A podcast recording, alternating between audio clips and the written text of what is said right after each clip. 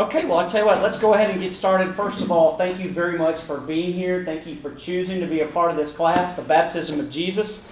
Uh, my name is Brian Offit. Obviously, you had a lot of choices today at the 9:30 or 9:45 class hour, and I really am honored. I'm humbled that you're here and that you would choose to be a part of what God wants to do in us and through us uh, as we convene together for the next 45, 50 minutes or so.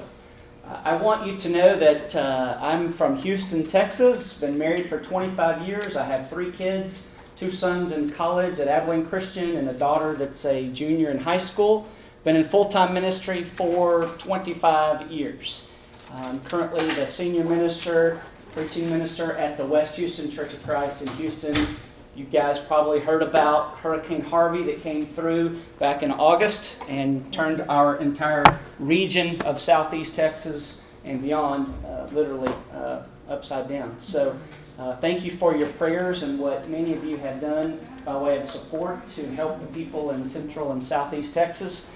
And let me just tell you, God is doing a mighty work there. This just created so many opportunities for us to minister, to be the hands and feet of Jesus in the wake of uh, such a horrific tragedy. Uh, but uh, God is doing good things. We are taking our church through the Gospel of Mark. And the series is called Exalting Christ in the Gospel of Mark. And what we're doing is we're just walking through the Gospel of Mark, making much of Jesus. Okay? And just verse by verse, I've like I said, I've been doing this for a while, but we are loving, our church is loving this gospel. And I don't know if you have a favorite gospel. If you were to ask me uh, before January of this year what my favorite gospel was, I would have probably said John. Okay, because it's in John where I met Jesus, where I fell in love with Jesus and got to know Jesus personally on a personal, intimate level. But I will tell you, that the more that we make our way through Mark, the more that I'm finding how much I love about Mark, what I love about Mark. And here's, here's one thing I'll tell you I, I believe that as believers, Christ has called us to be his disciples. Amen? And ultimately, what Christ is after is to see that we would become fully devoted followers of Jesus, of him. And discipleship in the Gospel of Mark is a huge theme. The word disciple occurs some 40 times. Mark is only 16 chapters long. 40 times there's the word disciple, and uh, 10 other times in addition to that, Mark uses the word the 12, okay, referencing the 12 apostles, but also standing as disciples. So if you combine those together, you've got 50 different times in 16 chapters this reference to discipleship. And so I'm fully convinced that Mark wants to teach us who Jesus is and wants us to draw us in to become fully devoted followers of His.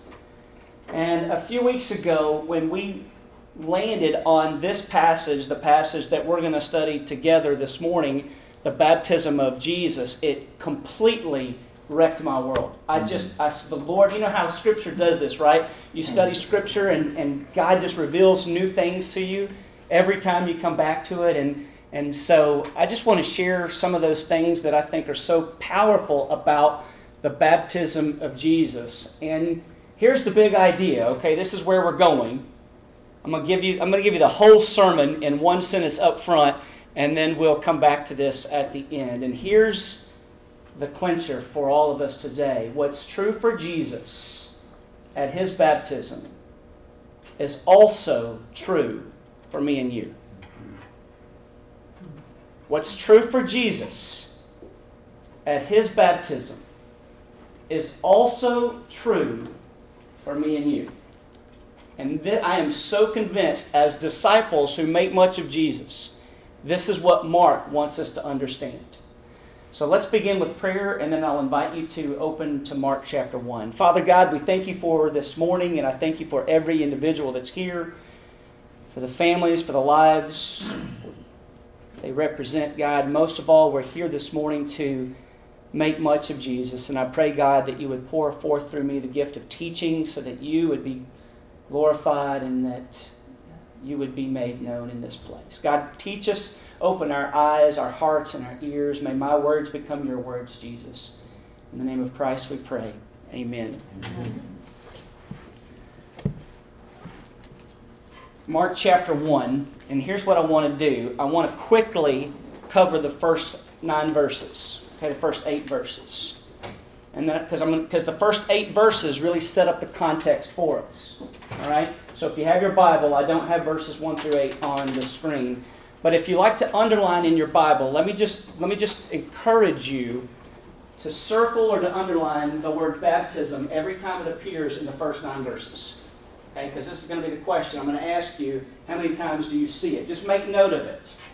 All right, here we go. The beginning of the good news about Jesus the Messiah, the Son of God, as it is written in Isaiah the prophet I will send my messenger ahead of you who will prepare your way, a voice of one calling in the wilderness, preparing the way for the Lord. Make straight paths for him. Now, as you know, Mark doesn't open his gospel as some of the others do. There is no birth narrative. There's no Mary, there's no Joseph, there's no angels, there's no miraculous birth. Instead, he goes straight for the ministry of John the Baptist. And let me tell you why I think Mark is doing this because it's going to come up later as we look specifically at the baptism of Jesus. The reason Mark begins his gospel this way, I believe, is because he wants us to know that John the Baptist's ministry is a fulfillment of prophecy. That John the Baptist's ministry is a fulfillment of prophecy. So there's about three different scripture references taking place here in, in what we've already read. Um, and, and, and all of which Mark is doing is to say John the Baptist was foretold and was, pre- was prophesied, and here he is. The reason that's important is because there's going to be a connection to the baptism of Jesus in a few minutes, okay? But just make a note of that. Here we go, verse 4. And so John the Baptist appeared in the wilderness preaching a baptism of repentance for the forgiveness of sins. The whole Judean countryside and all the people of Jerusalem went out to him confessing their sins. They were baptized by him in the Jordan River. John wore clothing made of camel's hair with a leather belt around his waist, and he ate locusts and wild honey. And this was his message After me comes the one more powerful than I, the straps of whose sandals I am not worthy to stoop down and untie. I baptize you with water, but he will baptize you with the Holy Spirit. Okay, so I want to do my best to connect the baptism of Jesus. What's true for Jesus is also true for you and me. To also to our theme and what we're doing here this week, and we're talking about the Spirit of the Lord, right? The Holy Spirit, being a people of the Holy Spirit. Verse 9 At that time, Jesus came from Nazareth in Galilee and was baptized by John in the Jordan. Now, let me stop right there. How many of you counted? How many times did you see the word baptism in your text? I saw six. I got six. Baptized, baptism. I, I, maybe I miscounted, but, the, but what I came up with was six. And here's why I think that's important. From the very beginning of Jesus' ministry, from the very beginning of our Christian faith, baptism has always been a big deal. It's always been a big deal. And so for someone to minimize the importance of baptism, in my opinion, completely misunderstands the role and the meaning and the purpose it was meant to play from the very beginning. All right, verses, let's look at this passage now that we're going to spend the majority of our time focusing on. Verse 9, now verse 10. As Jesus, just as Jesus was coming up out of the water, he saw heaven being torn open and the Spirit descending on him like a dove.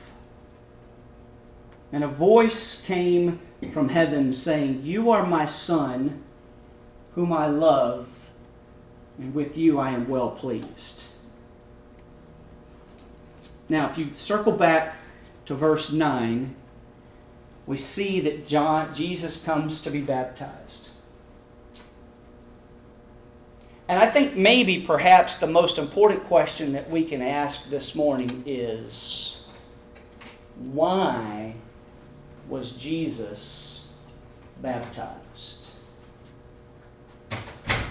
Right? Why was Jesus baptized? I really I want I want you to think about this, okay? Because I think it's easy to say. Uh, what I heard most all my life growing up in the churches of Christ was that Jesus was baptized as an example for you and I to follow. And, and I think at the most basic level, I think that's certainly true. I think that's one answer, but I think there's a whole lot more going on at the baptism of Jesus than Jesus merely giving us an example as disciples that we should follow. And what makes this interesting is that John is preaching a baptism of repentance. Mm-hmm. And people, I don't know if you saw it earlier, are coming out of the woodworks. They're going out to the Jordan River. I mean, this is this is like a three-hour walk, okay, to go out to the Jordan. People are walking out and they're confessing their sins. And they're repenting of their sins. And Jesus comes out and says, I'm here to be baptized. And obviously, obviously, we know that Jesus isn't there to confess sins and or to repent, right? Mm-hmm. We, the scripture is very clear about that, so we know that's not why he's doing it. And if it's more than just an example for us to follow, I'm wrestling with the question so then why? And let me give you three things that I think, three reasons why. There's probably more, and undoubtedly there's more, but the three that I came up with in terms of why Jesus is doing this, in addition to giving us an example to follow, is this. Number one, he's doing it as a way to validate the ministry of John, John the Baptist. Okay? Because to understand what John the Baptist is doing, John the Baptist is saying, After me comes one more powerful than I, of whose sandals I am not fit to carry. Right? Behold the Lamb of God who takes away the sins of the world. And, and Jesus is submitting himself to John's baptism as a way of validating John the Baptist's ministry. Because what John the Baptist and what John's testimony is uh, about Jesus is going to be critical, not only at this juncture, but also you know, throughout the gospel, throughout the ministry of Jesus altogether. Number two, I think Jesus is doing this to identify with humanity. All right, this is Jesus' way of identifying with humanity. Think about the kinds of people that are coming out to be baptized. These are tax collectors, prostitutes, thieves, liars. I mean, these are drunks. These are people that represent sin and shame. And symbolically, the Jordan River, of course, is just full of sin. And Jesus steps in, the Son of God steps into the midst of our humanity. He becomes human, right? And submits himself to baptism in order to identify with us as humans.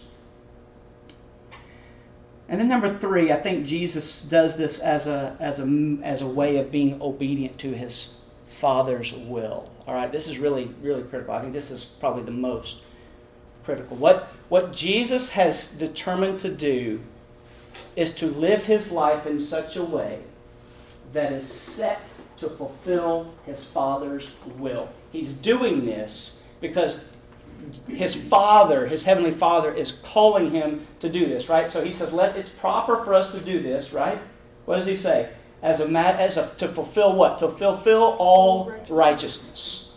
It's an act of righteousness on his part. In other words, he's submitting himself to being obedient to the will of his heavenly Father, and he's going to to let us know from the very beginning that his life ultimately is one that surrenders to his heavenly Father.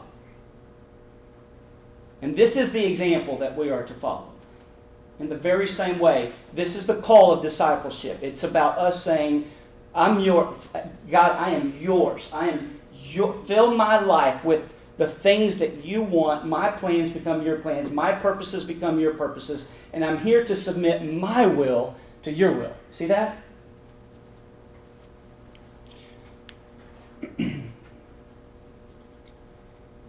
The interesting thing is, as you read throughout the Gospels, Jesus will use the word or the term baptism as a reference to his death. Okay, as a reference to his death. Now, connect this to his desire to be obedient to the will of his Father. But if you look at what he says in Luke chapter 12, verse 50, he says, I have a baptism to undergo, and how distressed I am until it is completed. He's talking about his death and the cross.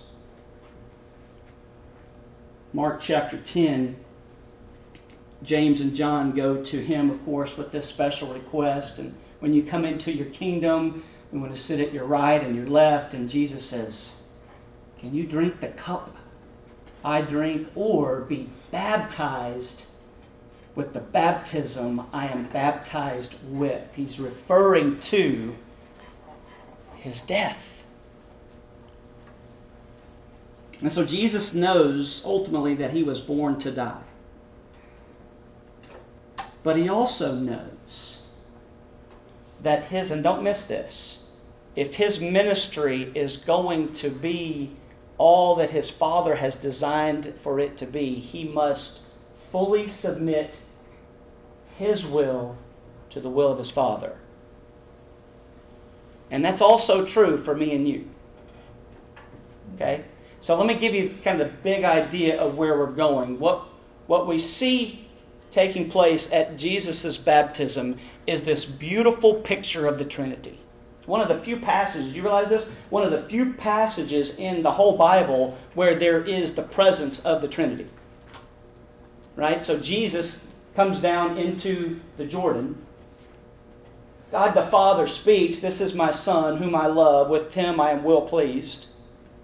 And of course, the Holy Spirit descends on him in the form of a dove. It's a picture, a beautiful picture of the Trinity that's present in this passage.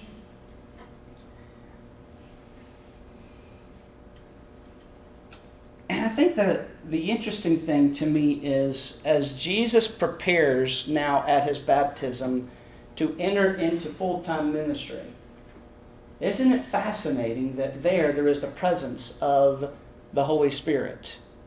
Okay? So in other words, the Holy Spirit now launches him into full-time ministry and the, the, the, the Holy Spirit helps him accomplish the ministry that his heavenly Father has called him to. In other words, I don't think that Jesus can accomplish all that God has intended for him to accomplish without the presence of the Holy Spirit. It gives him the fuel to accomplish his ministry on earth. But here's the thing you and I are no different, and yet we've tried. We've worked harder, try harder. We've tried more strategies to, to, to live life and to serve in ministry and to serve the kingdom to the exclusion of the Holy Spirit. Why? If Jesus' ministry was inclusive of the Holy Spirit, why would we do otherwise? Why would we want to do otherwise? Because the reality is, the life of discipleship is one that is a life of denial, right? We must deny ourselves. And oftentimes it can be, God can be calling us to a life of suffering in the very same way that ultimately this is the life that He called His Son to live. Uh, so, just as a reminder, you've got whoever wants to be my disciple must deny themselves, take up their cross, and follow me. Who wants to save their life will lose it. Whatever loses it will, will find it. What good would it be if you gain the whole world yet forfeit your soul? Here's my point, church. You, we can't do these things without the presence of the Holy Spirit. If we're going to be the disciples, the men and women that God is calling us to be, we can't do this on our own. It's impossible.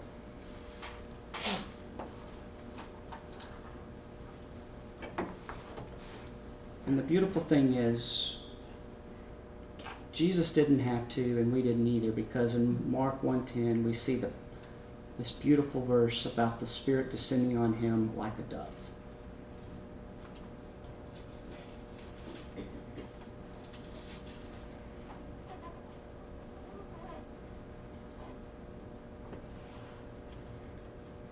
Uh, Brian, this seems to be, uh, uh, like First John seems to summarize everything you said. It does. Before. It Mhm. says, uh, this is the one who came by water and by blood, Hmm.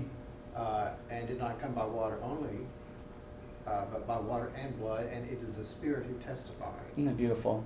Um, Yeah. course, John there is talking about people who didn't believe Jesus came in the flesh. Right. Is witness that, that Mhm. he is in the flesh. It's beautiful. Thank you for sharing that. So, the idea that Jesus would be one who was anointed by the Holy Spirit was also the fulfillment of prophecy. Okay, so take a look at this. So, a shoot will come up from Jesse, the stump of Jesse, from his roots, a branch that will bear fruit. The Spirit of the Lord will rest on him. Right, so at his baptism, as the Spirit descends on him in the form of a dove, we see the fulfillment of prophecy coming true. The Spirit of the Lord will rest on him. The Spirit, now watch this, of wisdom, of understanding, of counsel, of power, and of knowledge.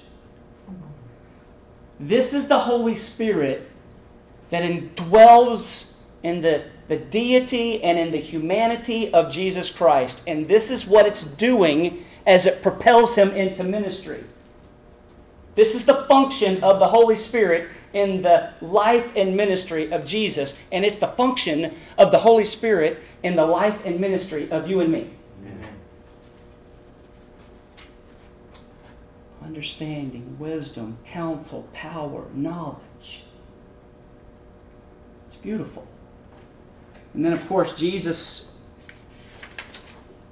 in Luke 4 confirms this. The Spirit of the Lord is on me because He has anointed me to proclaim good news to the poor, sent me to proclaim freedom to the prisoners, recovery of sight for the blind, set the oppressed free, proclaim the year of the Lord's favor.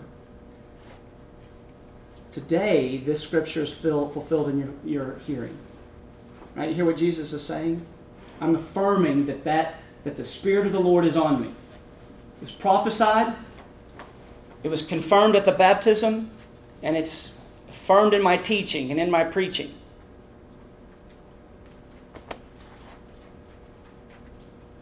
So I guess the question is if Jesus was relying, truly relying on the Holy Spirit to empower him for ministry, why would we do otherwise? That's right. Absolutely. And the beautiful thing is, ultimately, we know that we don't have to. God has raised this Jesus to life, and we are all witnesses of it. Exalted to the right hand of God, He has received from the Father the promised Holy Spirit and has poured out what you now see and hear. Okay, so this is Pentecost, Acts chapter 2. We know this chapter well. But this is where Jesus Christ, He says, wait. Acts chapter 1, wait until you receive the gift from which you will receive, the Holy Spirit. Acts chapter 2, it comes to pass. Of course, repent, baptize everyone in the name of Jesus Christ, and you will receive the gift of the Holy Spirit.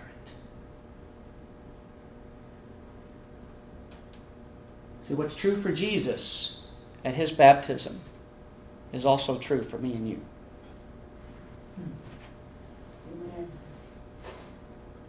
Do not leave Jerusalem, but wait for the gift my Father promised. For John baptized with water, but in a few days you will be baptized with the Holy Spirit.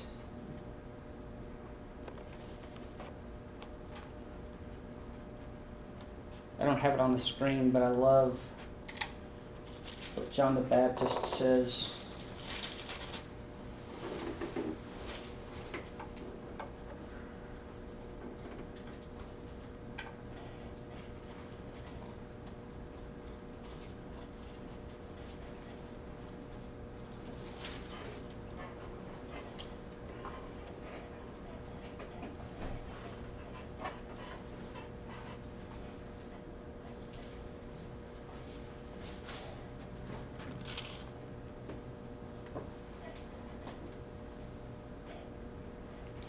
It's just, it's just this idea that says, look, oh, there it is, sorry, verse 26. He says, I baptize with water, but among you stands one you do not know. He is the one who comes after me, the one of whose straps I am not worthy to untie.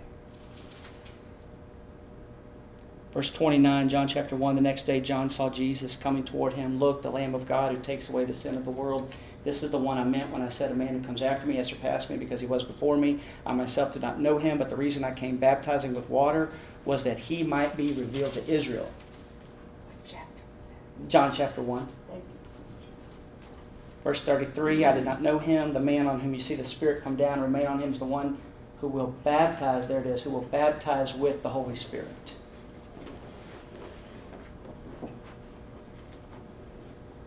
I, I, I don't know why, but I, I grew up in, in, a, in a heritage and a tradition that was unsure about what it meant to be baptized by the Holy Spirit.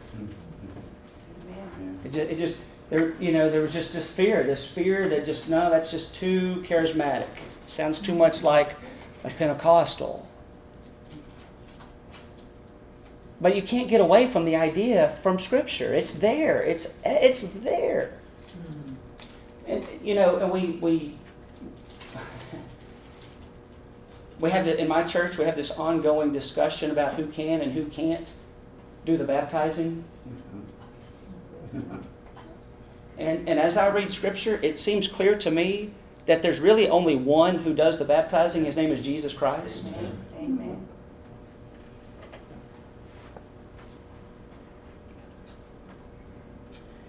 Couple other things I want you to see that are just so beautiful here. Um, Paul, of course, affirms the presence of the Holy Spirit. Now, to him who's able to do immeasurably more than all we ask, imagine, according to his power that is at work within us. Right? You see the power that the Holy Spirit that empowers us for ministry. So here's something I'd love for you to write down if you're taking notes, uh, because I, I think this is this is really the big idea for me in this in this whole teaching.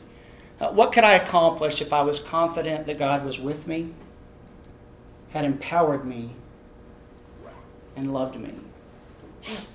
What could I accomplish in life and in ministry if I was confident that God was with me, has empowered me, and loves me?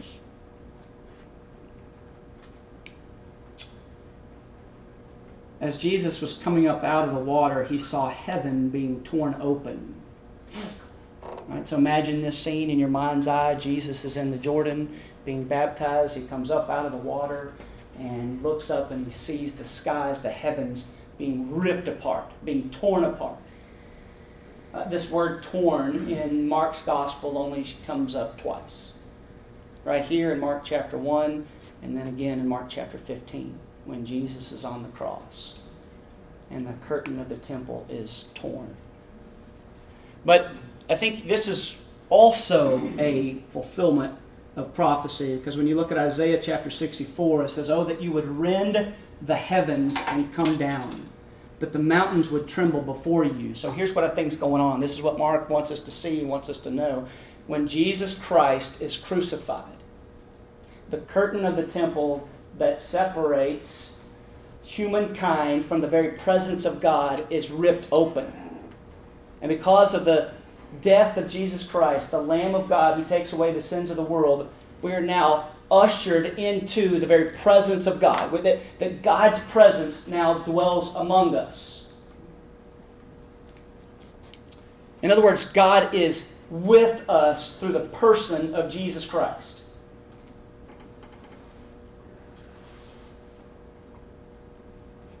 What could you accomplish in life and in ministry if you knew that God was with you? Anything. Yeah.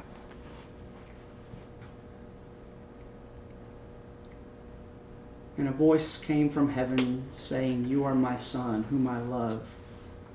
With you I am well pleased.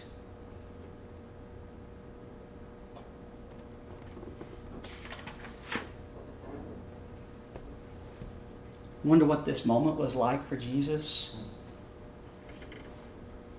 Wonder what this moment was like. You know, scholars differ on if everyone there heard the voice, if this was a voice that only Jesus heard. If you know, it, it's it's debated. But the reality is, Jesus Christ heard the voice of his Father affirming, This is my Son, whom I love, with him I'm well pleased. Now, a lot of times, this is how I think our minds tend to think. As humans, we tend to think that we prove our worth and our value by what we do or what we do not do. By what we do or by, we, by what we don't do. So we work harder, we try harder. And yes, we are committed to living the life of a holy life, committed to righteousness, okay?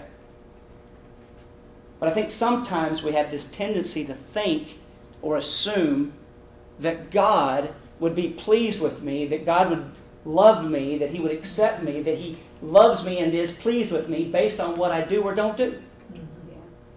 And the reality is, God loves you not because of what you do, but because of who you are as His child. Uh, let me explain it this way. Think about what God is affirming in this at this place in Jesus' ministry. This is the beginning of Jesus' ministry. At this point, he's done nothing by way of being the Son of God. He's, he hasn't begun preaching, he hasn't begun teaching, he hasn't healed anybody, he's not proclaiming the good news of the kingdom. He's not having interactions with the Pharisees. He's done nothing. And at this point, God, the Heavenly Father, proclaims boldly, This is my Son, whom I love, and with him I am well pleased. Isn't that amazing? It's just mind boggling to understand what could you accomplish in life and ministry if you understood if you truly believed that god was with you that he has empowered you through the holy spirit and that he loves you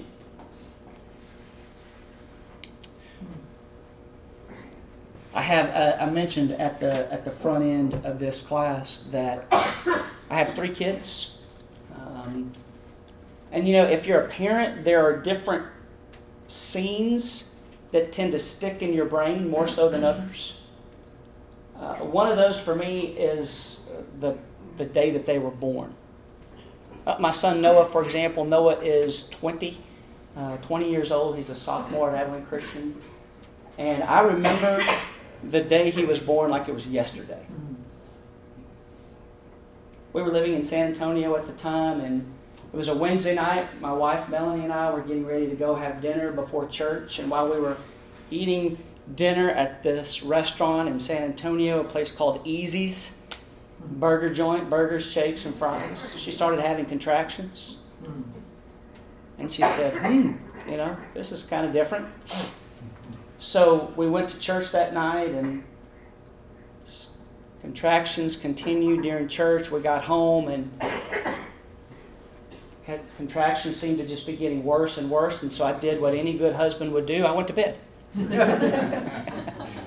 I just said, you know, let me know if you need anything. Probably about two or three o'clock in the morning, she wakes me up and she says, It's time to go to the hospital. And so I said, all right, let's go. So we got in the car, drove downtown to Santa Rosa Hospital in downtown San Antonio. Started texting and started calling and emailing my friends and family and said, hey, he's on his way. We're headed to the hospital. Looks like it's the real deal. December the 18th, 1997, Noah Wiley Offit Seven pounds, two ounces, 18 and a half inches long. Big old bald head. Mm-hmm. And you know what? I loved him from second one. I loved him from second one. From the very first second. I loved him. And he had done nothing to earn my love. Except come out fighting mad because he was mad as pistols that day. He was angry. I mean, he was having a very bad day and he was screaming bloody murder. He was mad. And I could not love him anymore. What could you accomplish in life and in ministry if you knew, if you were really confident that God was with you, has empowered you, and that He loves you? What's true for Jesus at His baptism is also true for me and you. So, I don't know about your baptism, but my baptism was pretty ordinary. It wasn't really anything all that extraordinary, but I've spent a lot of time thinking back on that day. I grew up, I was born and raised in Abilene. I grew up at the Highland Church of Christ. A guy by the name of Lynn Anderson baptized me when I was 14 years old, uh, one Sunday night after church. And the more that I've reflected on that moment, you know, I have to tell you that I probably did not understand all that God was doing in me and through me in that moment. It's kind of weird. It's odd for me. Because the more that I look back on that moment, that night, in front of those few hundred people that had gathered for the Sunday night service, the more that I think back about what God was doing in that moment, even to my unawareness at the age of 14, I realize how much God loves me. You see, what Mark is doing in Mark chapter 1 is the very first verse from the very beginning of this gospel. This is what he's saying. This is the beginning of the good news of Jesus Christ. The, the word good news, of course, is this Greek word euangelion, right? It's the gospel. This is the gospel. In other words, he's saying this book is about the good news of what Jesus has done for you. Jesus Christ has lived the life that you could never live. And Jesus Christ has died the death that you deserve to die. And Jesus Christ has defeated death. And so he, he, he's, he's saying to us look, the sin, the shame, the fear, the worry, anything and everything that would prevent you from becoming the child that God truly, ultimately calls you, has in store for you, desires for you to be, is done away with in the person of Jesus Christ. It's all about Jesus. Yeah, comment. Over here. Yes, you mentioned that uh, Jesus before his baptism have done nothing yet. Right. Right. But what I understand in the scriptures that he was lost for three days. Joseph and Mary were looking for him Yeah. because they were parents. They were really Yeah. concerned. Yeah, yeah, yeah. And then they found him in the temple Right. at the age of 12. I Right. don't know how did they come up with that Yeah. age. But on that, on that event, the doctors, and maybe there are some Pharisees and professor or teacher, they were astonished Right. to what is understanding about the scriptures. Right, sure. absolutely. And for me at that time, at that age, Mhm. knowing the scripture very well Mm-hmm. and Mhm. el- very eloquent in answering questions Mhm. from these teachers. Yeah. And I think he had done something at that time. Oh, yeah, yeah, Because right, right. Mary asked him about, uh, because they were tired and sick and really concerned about, and he meant, Jesus said, I'm doing my father's business. Right, sure. So right. Mary just kept that to herself. Right. But that's what I understand that before his baptism, he had done something already. Right. Yeah, absolutely. Don't disagree with that at all. I think my point is the baptism of Jesus always stands in Scripture as the beginning of his public ministry. This is the beginning point. But but that's not to neglect the uh, the conversations that you're referring to. So certainly Jesus grew in wisdom and stature and favor with God and man from the very beginning. Right. Yeah. I think one way to think about it is that his baptism at Jordan is the beginning of his death. Yeah, I like that. It's- Yeah, it's- and that would probably be true for Mark especially. It's Mhm. actually the initiation of his full surrender to the ministry of God in terms of our atonement. Yeah, I love that. And, and it begins there at his water baptism and culminates in his earth baptism, Mm. his entombment. Yeah, that's beautiful. I think I liked your idea of, of preparation, right? So this is Jesus knowing, knowing what the surrendering of this means. The term that always gets me is fulfill all righteousness, Yeah, right? To fulfill the goodness of God for Mm. all of humanity forward and backward. yeah, Right now, this is, this is necessary. yeah. Love And it. even sandwich the statements at his baptism, he says, this is to fulfill righteousness. Mm-hmm. And then on the cross, he says, it's, it's finished. Finished. hmm Yeah. Yeah, I love it. Yeah, I love the paint, the picture that you're painting there as Jesus submits himself to that, to his death. Yeah, comment. Like, like that, he becomes successful to Israel. He puts the boot, he puts the Israel boots on, and he'll, he'll accomplish what Israel needed to accomplish, Mm. what God intended for Israel, Mm. uh, like that. But going back to two comments, one was, uh, you know, when you were baptized, it's kind of a normal thing, you know. Right. Later on, you reflected upon it, but if you make the comment that our baptism same as Jesus, then it would have been really nice if, if, if the Holy Spirit would have came down.